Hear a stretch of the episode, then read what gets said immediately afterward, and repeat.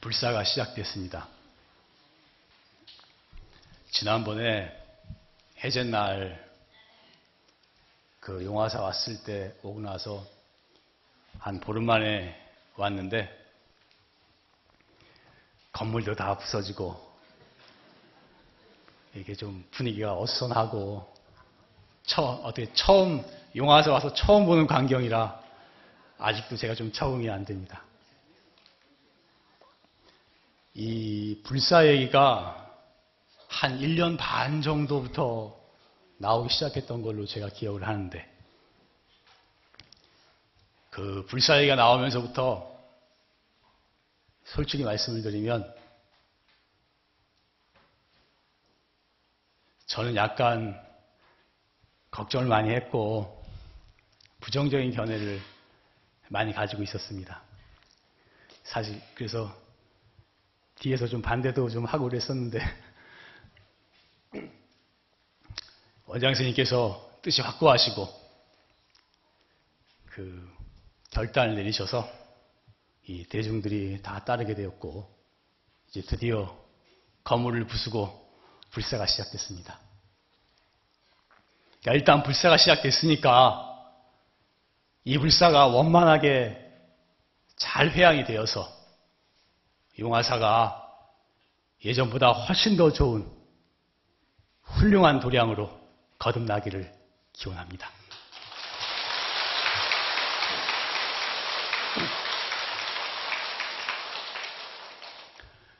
일단 불사하는 동안엔 다들 힘들고 불평할 거예요. 먼지도 많이 날고 시끄럽고 있을 때도 마땅치 않고. 근데 우리가 더 훌륭한 도량이 이루어진다고 기대를 하면서 우리 참고 어려움을 이겨내면서 이렇게 잘 지내보도록 합시다. 오늘은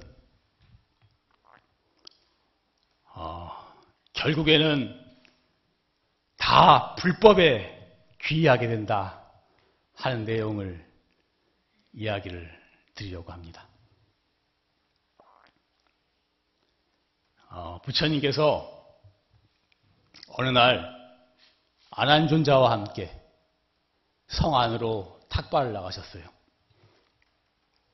걸식을 나가셨는데 성 안에 들어가니까 아이들이 속곱장난을 하면서 흙으로 속곱, 속곱장난을 하면서 놀고 있었어요.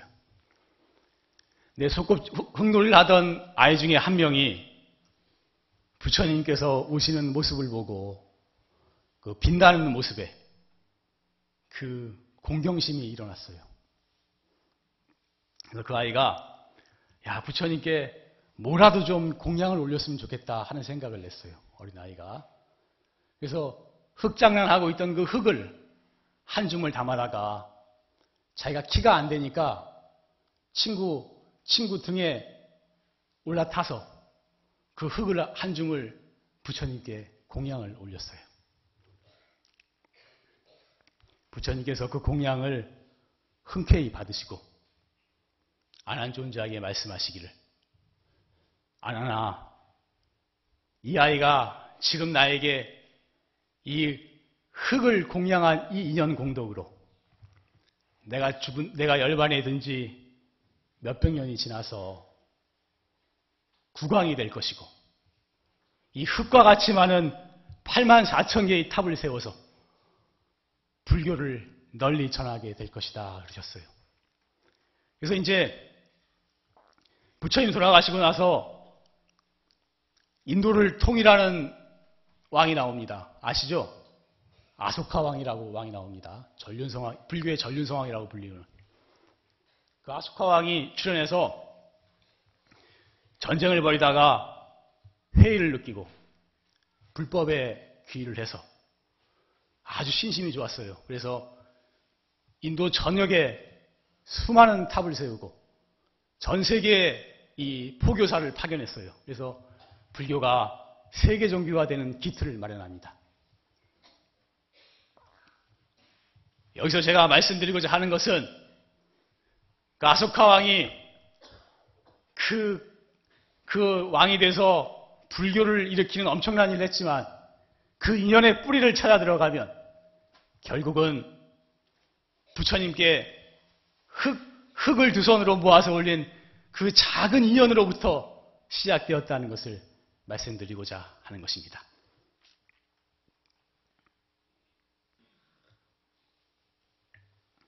그래서 사실은 이 아스카 왕의 경우와 같이 이렇게 불교에 뭐 큰일 하고 이런 것은 아니더라도 불법과 부처님 법과 한 번이라도 인연을 맺어 놓으면 그 인연이 씨앗이 되어서 언젠가는 아무리 작은 인연이라도 인연을 맺어 놓으면 언젠가는 금생이 안 되면 다음 생이라도 그 다음 생이라도 그 인연의 씨앗이 발아하게 되어서 결국에는 모두가 다 불법에 귀하게 되는 귀하게 되고야 마는 것입니다. 예를 들어서 이 불사하는데 뭐 동참을 했다던가 절에 와서 친구 따라와서 등을 달았다던가 절에 우연히 들렸다가 부처님 전에 참배를 하고 기도를 했다던가 뭐 이런 조그마한 인연이라도 맺어두면 그것이 언젠가는 씨앗이 되어서 금생이건 내생이건 결국은 불법에 기하게 되는 인연이 되는 것입니다.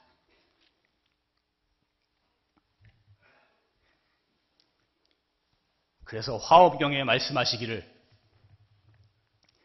불법과 인연을 맺는 것은 불법과의 인연은 여식 금강이라 같을 여자 먹을 식자 금강 금강을 금강을 먹는 것과 같다 그러셨어요.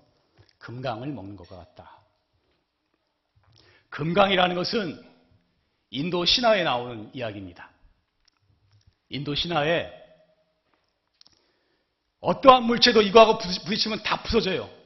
이거는 절대로 안 부서져. 세상에서 가장 단단한 것을 가리켜 인도 신화에서 금강이라고 불렀습니다. 금강. 지금은 이것을 지금 세계에서 세상에서 가장 단단한 게 뭐죠? 다이아몬드죠. 그래서 금강을 다이아몬드라고 번역을 합니다. 금강경도 영어로 번역할 때 다이아몬드 수트라라고 번역을 해요. 다이아몬드라고 번역을 합니다. 그래서 불법과의 인연은 금강을 먹는 것과 같다 그랬어요. 우리가 만약에 쇠보다도 몇백 배 단단한 금강을, 다이아몬드를 먹었다고 생각을 해보세요. 그 다이아몬드가 소화가 되지 않는 것입니다. 우리 음식물들과 같이 섞여서, 섞여서 소화돼서 소화되어 버려서 없어지는 것이 아닙니다. 다이아몬드는 끝까지 소화되지 않고 남아 있어요. 남아 있다가 결국은 창자를 뚫고 다이아몬드는 그대로 나타나고야 마는 것입니다. 불법과의 인연도 이와 같아서 이 부처님 법과 인연을 맺어두면 이 인연이 이 인연의 씨앗이 세상의 더러움에 세상의 오용락 속에 휩쓸려서 없어지지 않아요. 이 인연은 끝까지 남아있다가 마지막 우리가 힘들고 괴롭고 어려울 때라도 이 인연으로 인해서 그 인연의 씨앗으로 인해서 언젠간 결국은 다 불법에 들어오고야 마는 것입니다.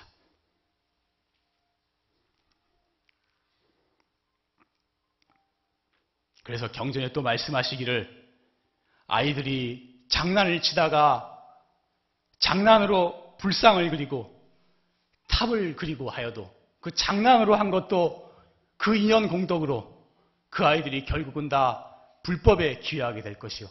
성불하게 될 것이다. 그렇게 말씀을 하신 것입니다. 따라해 봅시다. 불법과의 인연은 금강을 먹는 것과 같아서 절대로 없어지지 않으니 그 인연으로 인해서 결국은 다 불법에 기이하게 되고 수행하게 되고 성불의 길로 나아가게 된다.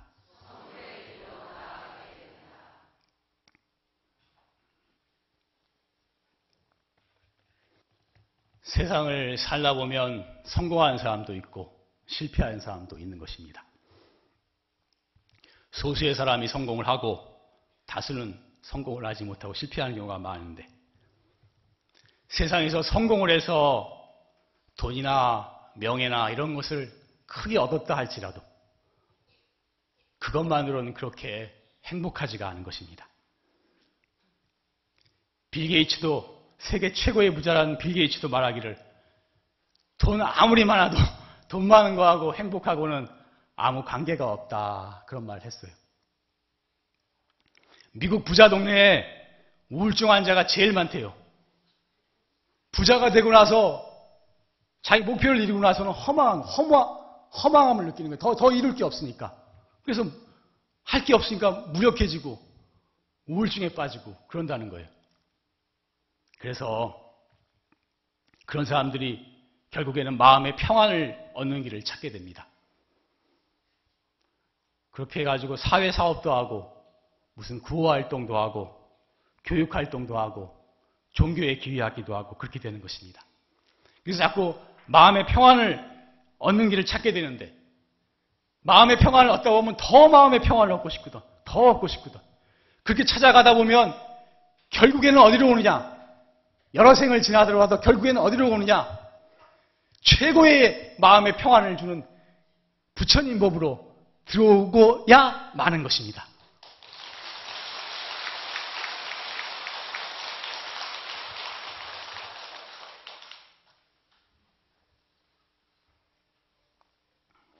실패한 사람도 마찬가지로 인생에 실패하니까 그 괴로움을 이기기 위해서 마음의 평안을 찾게 되는 것이고 그러다 보면 종교에 기여하게도 되는 것이고 처음부터 불교에 기여할 수도 있지만 다른 종교에도 기여할 수가 있는 것인데 그러다가도 더, 더 나아가고 나아가다 보면 이 최고의 행복을 이루는 길을 찾게 되고 결국은 불법에 귀하게 되는 것입니다.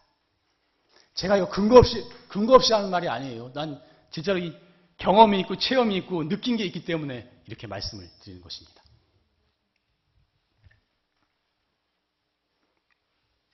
제가 예전에도 이 천상세계 이야기, 환상적인 얘기한다고 천당 얘기를 했는데, 원래 천당이 불교 용어예요, 천당이.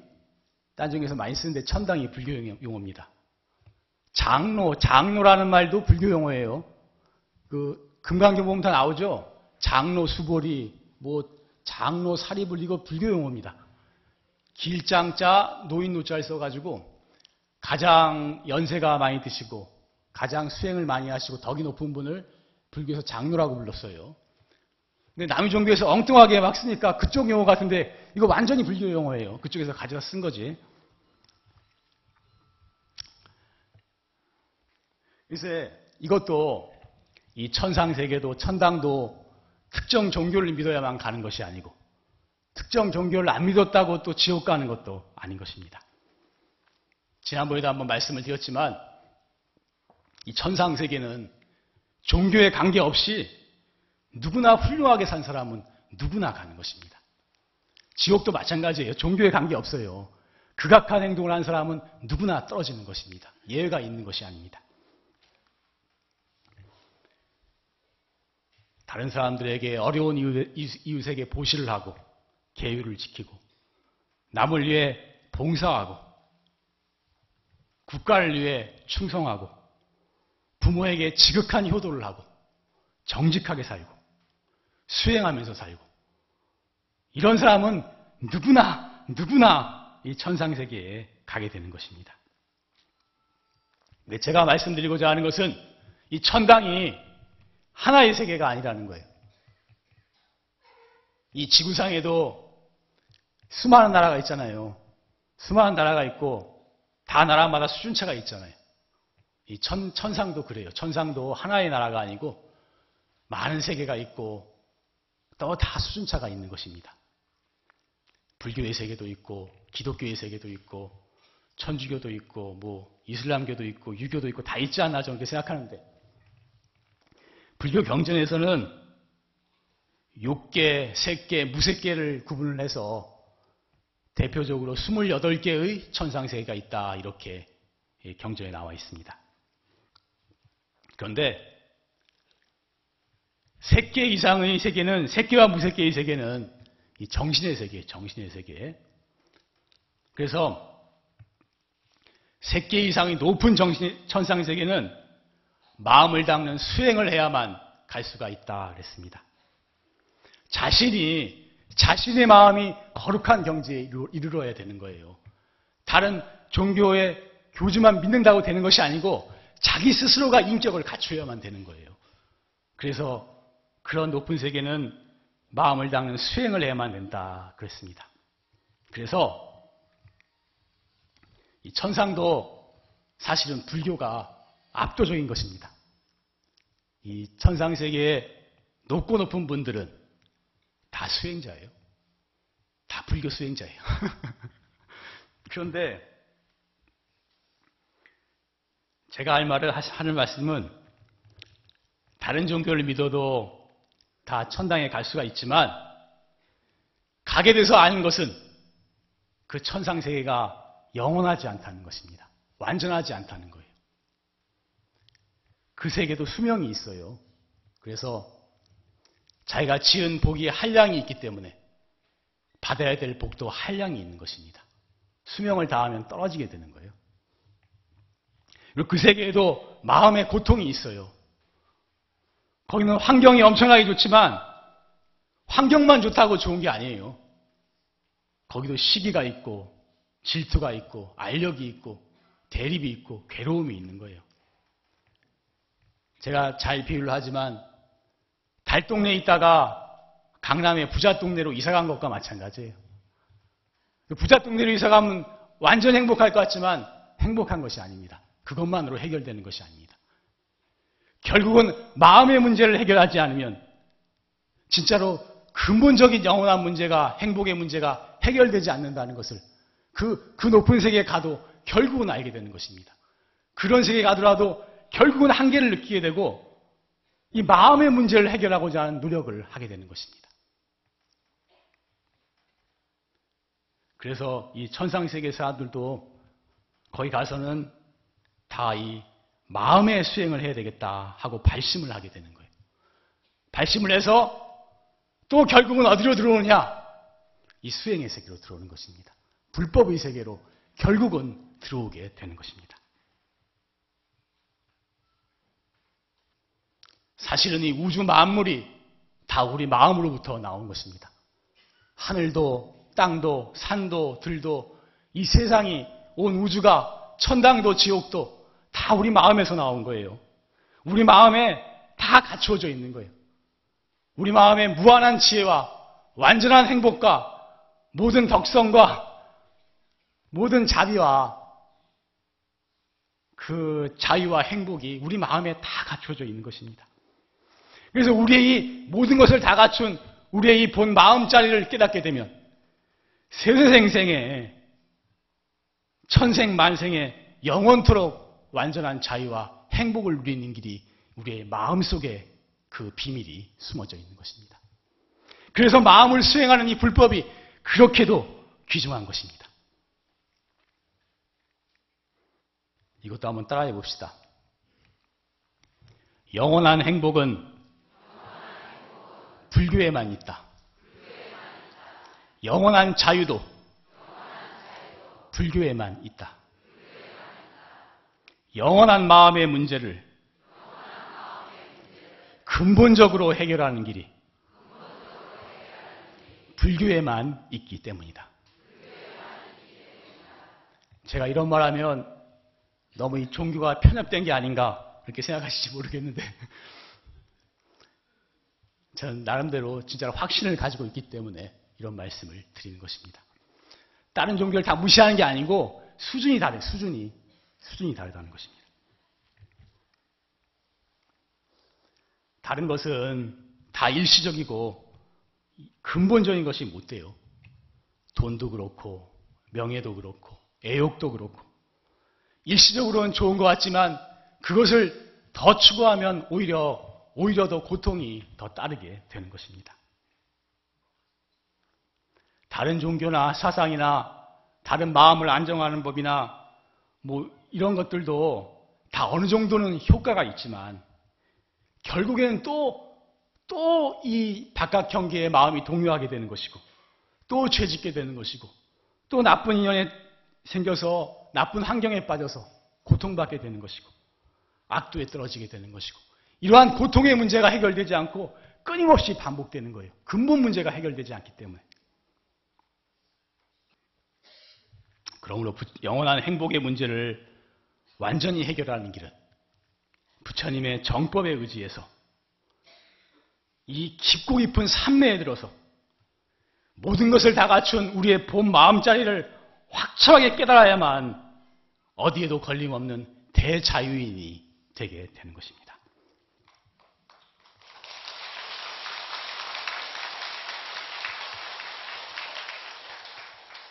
딴짓 아무리 해봐도 결국은 해결이 안 되기 때문에 그것만으로 인생의 고통 문제가 해결이 안 되고 또 반복되기 때문에 돌고 돌고 돌다가 결국 마지막에 돌아오는 길은 마지막에 영원한 문제를 해결하자, 해결하자, 해결하고자 돌아오는 길은 바로 이 부처님 법, 이 수행의 법에 결국은 돌아오고야 마는 것입니다.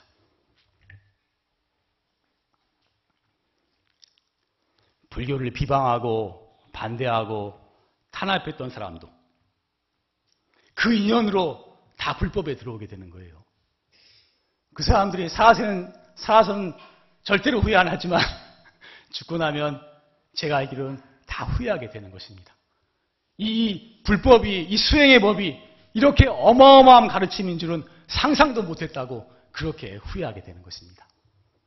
그래서 오히려 발심하게 되고 오히려 더 원력을 세워서 다음에는 불법, 더 불교를 돕고 불교를 일으키겠다. 이런 원력을 세워서 또 태어나게 되는 것입니다. 그래서 반대한 인연도 그 반대했기 때문에 그 인연으로 또 불법에 들어오게 되는 것입니다. 좀 환상적인 얘기를 많이 하는데 또 한 가지 얘기를 좀 하면 영가, 영가들도 영가 문제를 잠깐 얘기를 하면 살아서, 살아서 잘 산 사람은, 살아서 잘 산 사람은 남에게 많이 베풀고 수행한 사람은 사실 죽어서도 아무 걱정 없어요. 더 좋은, 더 좋은 곳으로 가게 되어 있는 것입니다. 그런데 그 대부분의 사람들은 그렇게 잘 살지를 못했고, 특히 문제가 되는 경우가 어떤 경우냐면, 제명에 못 죽은 사람들, 제명에 못 죽은 사람들이 상당히 문제가 많습니다. 자살했다든지, 비명 행사를 했다든지, 병으로 일찍 죽었다든지, 이런 영가들이 죽어서 대부분 제 갈 길을 못 가고 헤매게 됩니다. 그래서 그 미련을 버리고 집착을 버리고 떠나는데, 떠나면 되는데, 떠나질 않아요. 떠나지 않으니까 문제라. 그러니까 영가도 고통스럽고, 그렇게 되면 살아있는 가족이나 자손들에게도 굉장히 악영향을 미치게 되는 것입니다. 우리가 지금 생각하는 것보다도 이런 악영향이 집안에 굉장히 많이 미치고 있습니다. 그런데, 그런데 이 영가들도 결국 어떻게 되냐? 부처님 법에 기의해서 마음을 수행을 하고 집착을 버리는 이 공부를 해야 되는 거예요. 이 그 미련과 집착을 버리는 이 공부를 해야 비로소 제갈 길을 가게 되는 것입니다. 그래서 이런 영가들도 부처님 법에 기의를 해야 이 자기들의 문제가 해결되는 것이고 또 결국은 귀하게 되는 것입니다. 그러므로 윤회 전체를 보았을 때 얼마다가 헤매다가 얼마나 많은 생을 헤매다가 얼마나 고통받다가 이 불법과 수행의 문에 들어오느냐 하는 시간의 차이가 있을 뿐 금생에 바로 들어오느냐, 다음 생에 들어오느냐, 삼생 후에 들어오느냐, 열생 후에 백생, 천생을 헤매다가 들어오느냐 하는 그 시간의 차이가, 차이가 있을 뿐 결국은 불법에 들어오게 되고 이 수행의 문에 들어오게 되는 것입니다. 또한 불법 인연이 깊어지게 되면 수행자의 삶의 가치를 알게 돼요. 그래서 야, 이 수행자의 삶이 삶이 참으로 좋은 거구나. 스님들의 삶이 참으로 좋은 거구나. 이 출가의 삶이 정말로 훌륭한 거구나 하는 그 가치를 알게 됩니다. 그래서 나중에는 또 출가하겠다고 원력을 세우게 되는 거예요. 출가하겠다고 원력을 세워도 바로 출가가 안 돼요. 그 여러 생을 원력을 세워서 결국에는 또 출가하게 되는 것입니다. 출가해서 또 다 수행을 하냐 하면 수행 안 하는 스님도 많고 수행을 하더라도 여러 가지 다른 수행을 많이 하게 됩니다. 여러 가지 다른 수행을 많이 하는데 뭐, 뭐, 뭐, 연불도 하고, 기도도 하고, 경전 공부도 하고, 주력도 하고, 뭐, 뭐, 뭐, 윗바사나 같은 것도 하고, 명상법도 하고, 여러 가지 많이 하는데, 그거 다 피, 필요한 필요한 거예요. 또 그, 그 상황에 따라서는 필요한 사람들이 있어요. 제가 볼 때는 기도가 필요한 사람은 기도를 해야 돼요. 그게 꼭 필요한 사람들이 있습니다. 그런 과정이에요. 근데 다 훌륭한 법이고 필요한 것이긴 하지만 그것이 또 하다 보면 깊어지다 보면 한계를 느끼게 되는 거예요. 근본적인 문제가 완전히 해결이 안 되거든. 그러다 보면 수행을 하다가 금생에 못 들어오더라도 여러 생을 걸쳐서라도 어디로 들어오느냐? 최고의 수행법에 들어오는 거예요. 최고의 수행법이 뭐냐?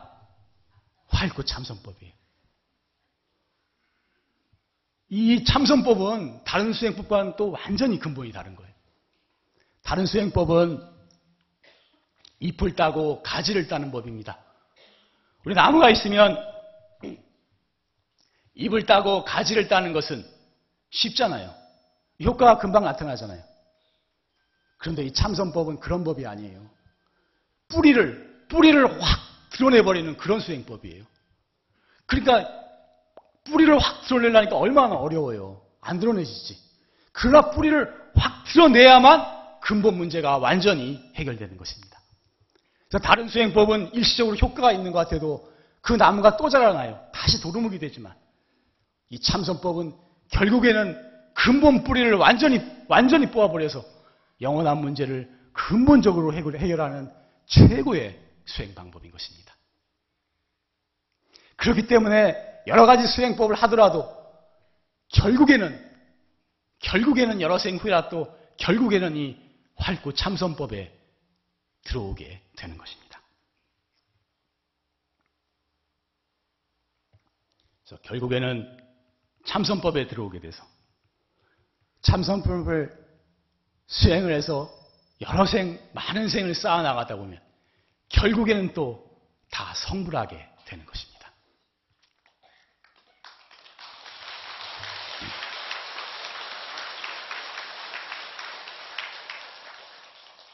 모든 강이 바다에 이르듯이 강이 수만 갈래라도 결국에는 바다에 이르잖아요. 바다에.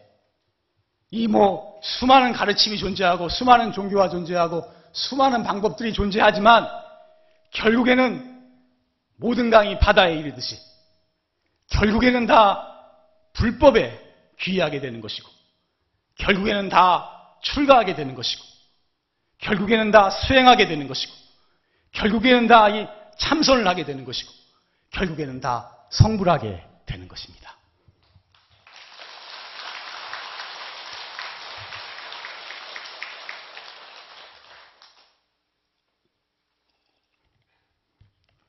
그래서 이 부처님 법에 귀의하는 것은 영원한 생에서 볼 때 우리가 내가 항상 강조하지만 한 생만 살고 끝나는 게 아니에요. 우리는 영원한 생을 사는 것입니다. 수많은 생을 살았고 한량없는 생을 살아야 되는 거예요. 살게 돼 있어요. 우리는 죽음이라는 게 원래 없는 거예요. 죽지 않아요. 우리의 우리의 생명은 우리의 마음은 죽지 않아요. 우리는 죽는 존재가 없어지는 존재가 아니에요. 없어질 수가 없는 존재예요, 우리는. 이 영원한 생에서 볼 때 결국 이 부처님 법에 기회했다는 것은 모든 괴로움에서 완전히 벗어나서 영원한 행복과 대자유의 세계에 이른 결정적인 계기가 되는 것입니다. 제가 항상 강조하지만 불법 만나고 참선법 만난 것이 정말로 엄청난 행복이고 다행이라고 항상 감사하게 생각해야 된다고 항상 그러죠. 그렇게 느끼시나요?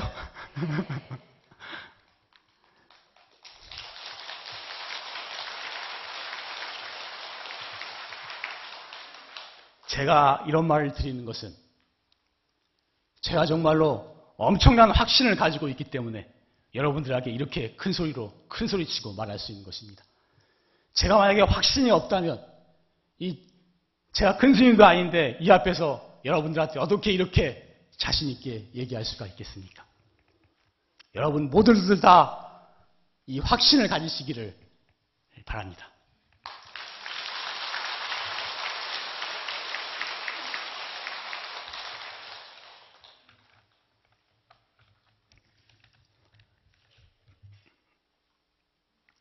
그러니까 이 불법 만나고 참선법 만나고 이랬을 때 우리가 열심히 정진해야 되겠죠? 네.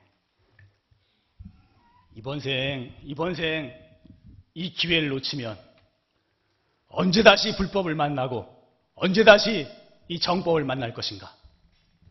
어찌 보면 금생에는 운이 엄청 좋은 거예요. 어떻게 해서 왔는지는 모르지만 따지고 보면 운이 엄청 좋은 거예요. 이렇게 용화사와 인연이 되어서 조실 스님, 원장 스님 법문도 듣고 제 제 좀 이런 저의 이런 말씀도 듣고 그렇게 그렇게 됐지만 다음 생에 또 만난다는 보장이 어디에 있겠어요? 그래서 이 기회를 놓치면 얼마나 많은 생을 헤매게 될지 이게 지금 그냥 방편으로 그냥 지나가는 말로 하는 게 아닙니다. 얼마나 많은 생을 헤매게 될지 얼마나 많은 생을 헤매고 고통받다가 다시 불법에 들어오게 될런지 모르는 것입니다. 그러니까 길게 고통받지 말고 길게 많은 세월 이 끊임없이 반복되는 고통의 그 윤회의 세계에서 헤매지 말고 불법 만났을 때, 이 바른 법 만났을 때 신심을 가지고 열심히 정진해야 하는 것입니다.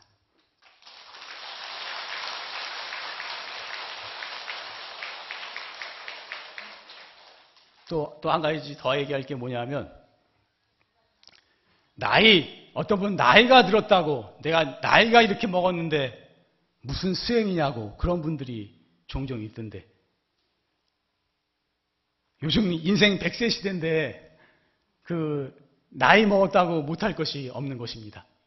그럼 나이 먹어서 그냥 이대로 가면은 다음에 더 좋은 조건을 만난다는 보장이 어디 있어요?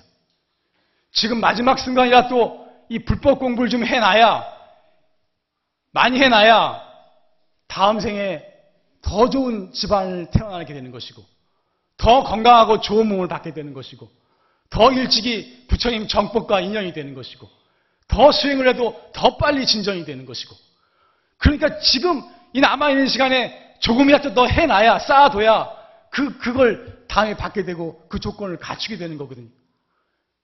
그러니까 나이 먹었다는 생각은 갖지 말고 우리가 조금이라도 더 힘이 있을 때 남은 세월을 이, 이 최고의 정법을 만난 만났다는 이, 이 기쁜 마음으로 우리 같이 이 공부를 해나가도록 합시다.